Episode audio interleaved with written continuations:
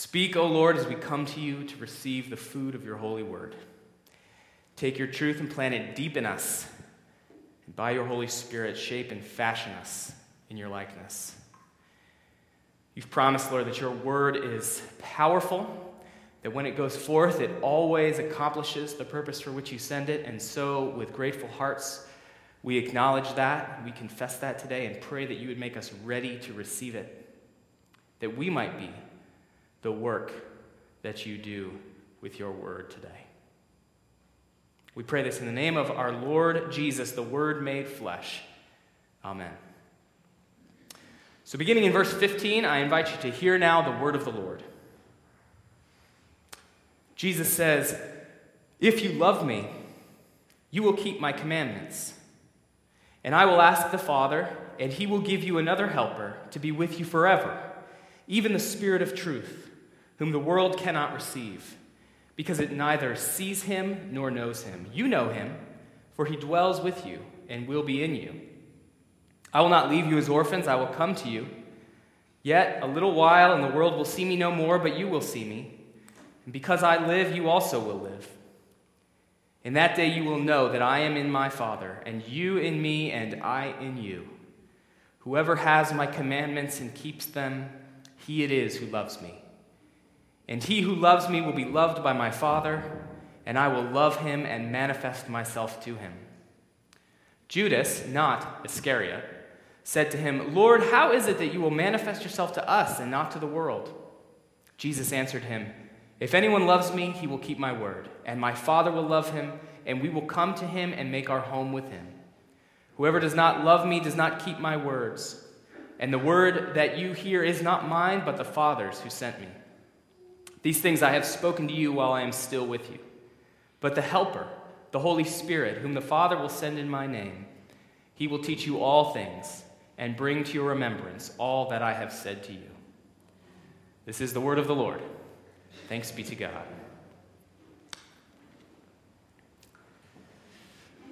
So, have you ever considered for a moment, from a certain perspective, how strange it is that each week, at least once a week, we all, and about a billion other people around the world, gather together to read and talk about a book that is thousands of years old and written in an entirely different part of the world, in an entirely different language, in an entirely different time.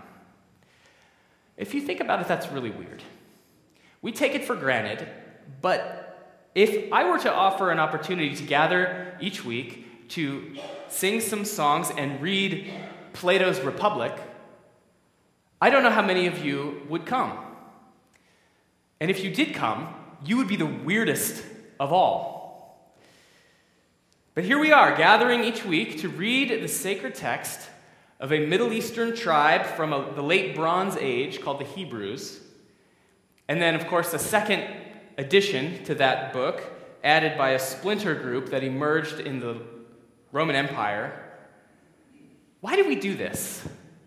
Why this book of all books? Why is it the scriptures that Christians seek to obey? I just want to begin by acknowledging that in our modern world, this is a very strange thing to do. This is not normal. There are lots of people who don't do it and who think that we here are a little bit strange or backwards or even crazy for so doing. I, I expect all of us have friends or relatives who have asked us Do you really believe the Bible is God's word? Do you, do you really believe what, what Christians say about the Bible? And if so, why the Bible?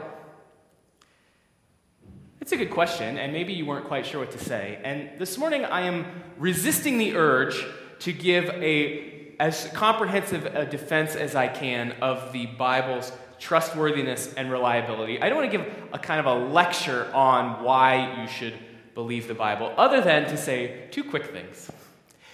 One is that we often hear objections to the Bible's inspiration and authority along the lines of something like, um, it, we, it, has contradictions that condone slavery, that people interpret it to mean whatever they want. We don't often hear like specific objections to what's in the Bible. We, we just sort of hear stuff that causes cracks in our foundation. So I just want to say two things. One is that one of the great things about reading an ancient text that billions of people have read, have read for centuries is that there is nothing that hasn't been noticed before. So, without getting into any specific troublesome passage, I just want to invite you to consider that there's nothing you can read that great minds have not noticed before, which means that there are explanations that people have found satisfactory for hundreds of years. So, if you find something uh, that you, that you struggle with in the Bible, I just want to encourage you to know that if you are willing to look, you can find answers to those objections. And secondly, if you would like to talk about this more, speaking for Pete and myself, there is probably nothing we would rather do than get together with you over coffee or over lunch and talk about what you struggle with in the Bible. That's actually why I became a pastor was to do that sort of thing. So please, on behalf of Pete and myself, we would love nothing more than to wrestle with you about what's in the Bible, the specifics. But we're thinking about the Bible in a foundational way. And so rather than give a lecture on sort of defending specific objections, I want to look at this passage we've read this morning and see what it has to teach us on the subject of the Bible. And I want to frame this whole conversation with the, a great answer to the question, why the Bible, that was given by the great scholar John Stott. He says this what is the major reason why evangelical Christians believe that the Bible is God's word written, inspired by His Spirit, and authoritative over their lives? It is certainly not that we take a blindfolded leap into the darkness and resolve to believe what we strongly suspect is incredible. Nor is it because the universal church consistently taught this for the first 18 centuries of its life, though it did, and though long tradition is not lightly to be set aside. Nor is it because God's word authenticates itself to us as we read it today by the majesty of its themes, by the unity of its message, and by the power of its influence, though it does all this and more. No, the overriding reason for accepting the divine inspiration and authority of Scripture is plain loyalty to Jesus. And this is where I want to, this is how I want to think about the Scriptures today, why we must obey them, why they are essential and determinative and authoritative over our lives as Christians. They are authoritative because of Jesus. And so there's three points. If you want to take notes, these are the three points from our passage this morning that I want us to think about. We obey the scriptures as Christians because, one, loving Jesus means loving the Bible. Two, following the Holy Spirit's leading means following the Bible's teaching. And three, Understanding the Bible means obeying the Bible. So, loving Jesus means loving the Bible. Following the Holy Spirit's leading means following the Bible's teaching. And understanding the Bible means obeying the Bible. So, first, loving Jesus means loving the Bible. There are a lot of people, as suspicious as people are about the Bible, I think most people today are pretty well disposed towards Jesus most people like Jesus. And the problem is that they assume that the Bible gives us a contorted picture of who Jesus is. That's the objection. That's what is behind the sort of, um, I don't know if you all saw in April, the, uh, right before Easter, as you would expect, there was um, headlines about this papyrus found uh, talking about the gospel of Jesus' wife. Did you all hear about that? What's, what's motivating that whole thing, which has turned out in the last few weeks to be quite probably a forgery from 2012, but what's, what's motivating that whole thing is this sense we have that the Bible doesn't give us straight dope about Jesus, that it somehow the apostles sort of changed what Jesus was really talking about, this, this message of Jesus. He was just a like cool, nice, laid-back guy who taught people to be nice to each other, and then it was his disciples that turned this humanitarian message, which we could all agree on, into this divisive religion called Christianity. That's that's how the thinking goes. You can't trust the Bible's picture of Jesus. Now, there's a few things to say here. We might point out that historically speaking, this would be impossible because there's no way, first, that Jesus would be crucified if all he did was tell people to be nice to each other. Second, the disciples were too busy being fed to lions for 300 years to worry a whole lot about gaining power and control. And third, the biblical gospels were all written within a generation of Jesus' death by people who knew him personally or based on the testimony of people who knew him personally, which means that you can't get any historically closer to Jesus than the Gospels we have in our Bible. But the problem, the other problem with trying to drive a wedge between Jesus and the Bible is that Jesus himself doesn't allow it. We read that this morning. Look at what he says in our passage. Verse 15 If you love me, you will keep my commandments. Verse 21 Whoever has my commandments and keeps them, he it is who loves me. Verse 23 If anyone loves me, he will keep my word. Verse 24 Whoever does not love me does not keep my words. What's he saying? He's saying that if you love Jesus, you will love his word. You will love his teaching. A love for God's Son entails a love for his word. And so I think it's probably fair to say that you can, you can probably measure the health of your spiritual life, your relationship with Jesus, by asking yourself Do I hunger for his word? Do I long to learn more of Jesus through his word? What is my attitude towards the Bible? Because Jesus is saying here, if anyone loves me, he will keep my word. In my Bible here, and maybe yours, has printed the words of Jesus in red letters. You can, you can see if you want, there's red letters. Uh, I, don't, I don't really love this for two reasons. One is because the red is very hard to see when I'm trying to read it up here in these lights. But the other reason is that it creates this, this um, false distinction between the words that Jesus said and the rest of the Bible. And so sometimes people will say, I want to follow the teachings of Jesus. I love what he's saying here in John 14. I want to follow his commandments, so I'm going to focus on the red letters that we find in the Bible. But the only problem with this is that the red letters themselves tell us to honor the whole Bible. So you can't do that. you can't follow the red letters of Jesus without following the whole Bible. Jesus said about the Old Testament, I didn't come to abolish the law and the prophets, I came to fulfill them. Anyone who relaxes any of these commandments is going to be least in the kingdom of heaven. He also says in John 5 if you believed Moses, you believe me, for he wrote about me. When Jesus was tempted, he quoted Deuteronomy. When he was crucified, he recited the Psalms. So if we love and follow Jesus, we're going to love the Old Testament because Jesus loved it. I don't trust the Old Testament because I have this fascination or interest in ancient Near Eastern history and think it has some relevance to our lives today. That's not the main reason. The main reason that I trust the Old Testament is because Jesus is risen from the dead and he trusted it. As for the rest of the New Testament, you notice in our passage that Jesus says a couple interesting things about the Holy Spirit. Actually, the Holy Spirit's all over this passage. But in verse 17, he calls, the, calls him the Spirit of truth, who will, in verse 26, teach you, and he's speaking to his disciples, teach you all things and bring to your remembrance all that I have said to you. So, what is Jesus promising here?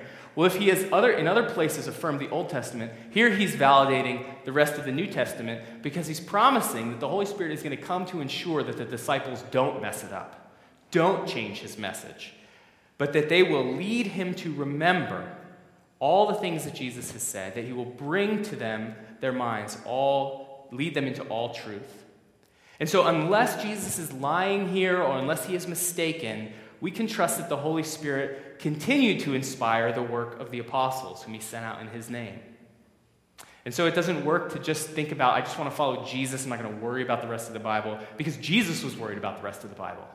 And so if we love and follow Jesus, if we believe in him, that means at the very least that we believe that he's right in what he teaches. And Jesus is teaching here that it is impossible to love him and not love his word. So, the, the practical implication of this, I think, is um, our basic posture when we come to the Bible. And I've done this before. I like to, I like to uh, illustrate this with two examples of men from history who came at the Bible in different ways. And the first is Thomas Jefferson. Now, maybe you've heard about the Jefferson Bible. You can buy it at Barnes & Noble, I'm pretty sure. But what Thomas Jefferson did, the way he came to the Bible, was, it was he approached it with a kind of critical, evaluative posture. And so, what he actually did is he read through the Bible, and all the stuff that he knew couldn't possibly be true, he literally cut out with scissors, which I think most of us do, metaphorically speaking. But Thomas Jefferson at least had the consistency of his convictions to cut it right out of the Bible. So, things like you know, the miraculous things that everybody knows or everybody in the 18th century thought didn't happen healings, feeding of the 5,000, resurrection, you know, little things like that. He just took them out. Now, I hope I don't have to explain the problem with this. I hope it's obvious that what we are doing when we do this, and not only Jefferson did it, we all do it to some degree, is that we're, we're making God follow our expectations. We're confining God to what we already think before we read His Word. We're coming close minded to what the Bible has to teach. And you might say that we're actually creating a God in our own image when we do that. The second posture is exemplified by Dietrich Bonhoeffer, a brilliant, courageous man, theology professor at age 22, Nazi resistor, eventually executed in a concentration camp. And so here, here's the way that he comes to the Bible. He says the best thing to do is to simply confess. When you come to a difficult passage, rather than cutting it out, to simply understand that we do not yet, or simply acknowledge that we do not yet understand this or that passage in Scripture, but we are certain that even that passage will be revealed one day as God's own word. He says, I would rather make that confession than to try to say, according to my own opinion, this is divine and this is human. This is a way of coming to the Bible ready to learn, open, receptive. And I'm actually saying that that's the loving way to come to the Bible because this is the way we treat people we love, right? When we aren't sure we understand what they're saying, we give them the benefit of the doubt. We ask questions. We try to clarify. We try to understand, all in an effort to know this person better. Well, this is how I think we practically show our love for Jesus by coming to the Bible with a loving and open receptivity, ready to learn, ready to hear, not surprised when it challenges us, expecting that the God who created the whole universe is going to is going to have some thoughts that are beyond our thoughts. Rather, expecting that it will be more than our minds can fully grasp. So, a big part of how we love Jesus is how we receive his word. The second point, following the Holy Spirit's leading, means following the Bible's teaching. As I said, the Spirit's role in this section is huge. A Pew Bibles call this section Jesus promises the Holy Spirit. But we saw that what the Holy Spirit does, we've already seen this, primarily is lead the disciples into a greater and deeper understanding of the Word of God. So the principle here is that the Holy Spirit will never contradict the Holy Word of God. The Holy Spirit of God never contradicts the Holy Word of God because they both proceed from God. What the Holy Spirit does is illumine, shine light, clarify, help us understand, leads us deeper into the truth of God's written word, but never beyond or away from God's written word. The Spirit leads us deeper in to the truth of Scripture. And just by the way, one of the ways the Spirit often does this is through other people. God loves to use other people. And so that's why when we come to something that we're struggling with, it's so important to go to people in our small group or go to an elder or go to somebody that, that has walked uh, through these pages and ask them, what, what do you make of this? That's how the Holy Spirit often shines light on the word of on the Bible. The other promise here, I think, from our passage is that when, when Jesus tells his disciples that the Holy Spirit will lead us into all the truth, there's an incredible promise here that I think is for us.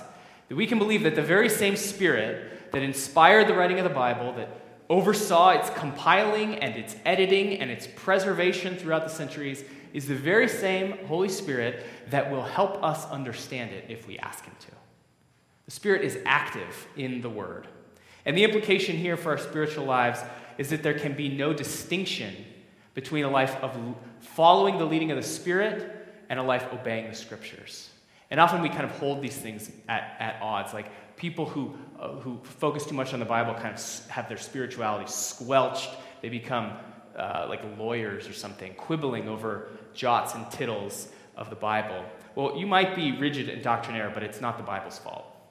Jesus is saying here that when we dive into these pages, wrestling, asking questions, praying for our spirit's guidance, he says this in verse 21 and verse 23 Whoever has my commandments and keeps them, he loves me, and he who loves me will be loved by my Father. And then listen to this I will love him and manifest myself to him. So, do you want Jesus to manifest himself to you? Would you like that? Well, he's saying that the way to this is through loving and following his teaching and his word. Verse 23 If anyone loves me, he will keep my word, and my Father will love him, and we will come and make our home with him. Do you want God to dwell with you in your life? Do you hear what he is doing here? Jesus is saying that our, the very vitality of our spiritual life is connected to our love for Jesus, expressed through the keeping of his word. He's making biblical fidelity and spiritual vitality connected like this. This leads us to the third and final point.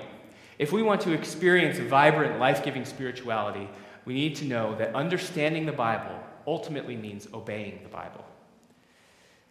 Having said everything I've said about the indispensable centrality of God's words in our, in our lives, it's also true that we can know a lot about God's word and still be completely missing the point. It happened in Jesus' day. He corrected the Pharisees and scribes, saying, You search the scriptures because you think that in them you have eternal life. It's them that bear witness about me, and yet you refuse to come to me that you can have life. He finishes the Sermon on the Mount by saying that there's people who hear his word and do them, Whoever hears his word and does it is like a wise man who builds his house on a rock. Whoever hears his word and does not do it is like a foolish man who builds his house on the sand. So the, it's clear that we can, we can hear God's word and yet miss the point. We are not fully understanding the Bible unless we are obeying the Bible. Francis Chan, the pastor from California, has a great illustration of this. Some of the youth have heard this before. It's the best illustration I know of of this, actually. He says, If I say to my kids, clean your room, how will I know that they have understood me? Ultimately. Not if they nod their heads when I say it, not if they say, okay, daddy. I know they have understood me say, when I say clean your room, when their room is clean right? On Mother's Day, we get an amen for that. That's what the Father is after. So we don't want our kids to come back to us and say, Dad, I memorized what you said. I prayed about it. I thought about it. I did a word study in Greek on the phrase clean your room. I got some friends together and we, we, we had a big discussion about what it means today to clean our room in this culture and context in the 21st century that would not show understanding, right? That would show evasion. And so it is so often with God's word in our lives. We know what it says. We've heard it, we've read it, we've studied it, but the fullest understanding of God's word is demonstrated in lives of obedience. We don't really get it until we've lived it. And that means this that this idea, this doctrine of the inspiration of, of Scripture, almost it's not so much an idea to defend as an invitation to experience. You won't really understand the authority of God's scripture until you step down on it and count on it and see that God is faithful in it. So, to close, what does it look like to obey God's word, to live according to the commands, instructions, and invitations of God in Scripture? Does it make us more successful, more wealthy, more charming at parties? Romans 12, 1 through 2, which is framing this whole series, says that the flip side of having your mind transformed by God's word and spirit is that you will be not conformed to the world.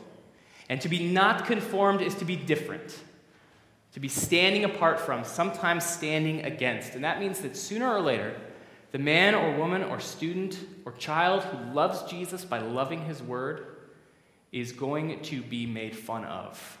We might as well just be ready for it. Nonconformity eventually means suffering.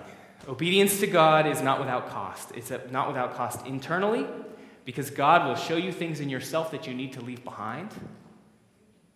Not everything in God's word is easy to hear, but why did we ever think it would be? It's also costly externally because when we commit ourselves to living in obedience to God's word, our lives and our convictions eventually run up against the ways of the world. What the Bible teaches about sin, the world finds offensive.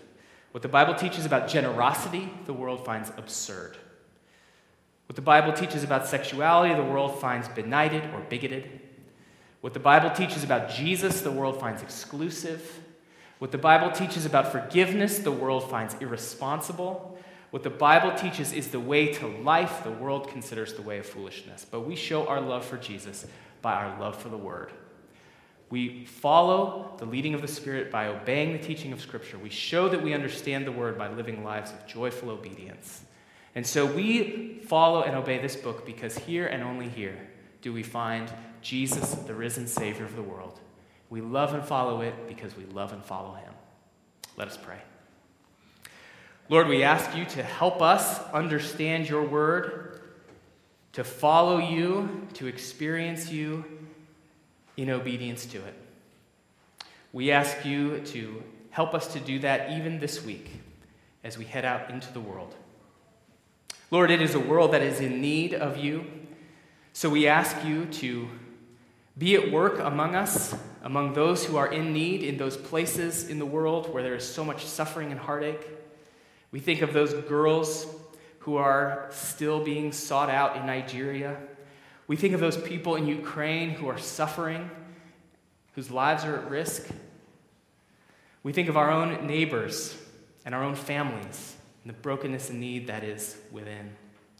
We pray, O Holy Spirit, that you would shine your Holy Spirit's light into our hearts and upon the pages of your word, that we might understand your will, that we might discern what is good and perfect, and that we might live freely, joyfully, and obediently in your kingdom. Lord, we know that there are more heartaches in this room than we can even name. We know that we live in a broken world, and we pray that you would hear the heaviness the sadness, the need, and also the joys and the celebrations as we join our voices together, as your Son taught us to pray, saying, Our Father, who art in heaven, hallowed be thy name. Thy kingdom come, thy will be done, on earth as it is in heaven. Give us this day our daily bread, and forgive us our debts as we forgive our debtors. Lead us not into temptation, but deliver us from evil. For thine is the kingdom, and the power, and the glory forever. Amen.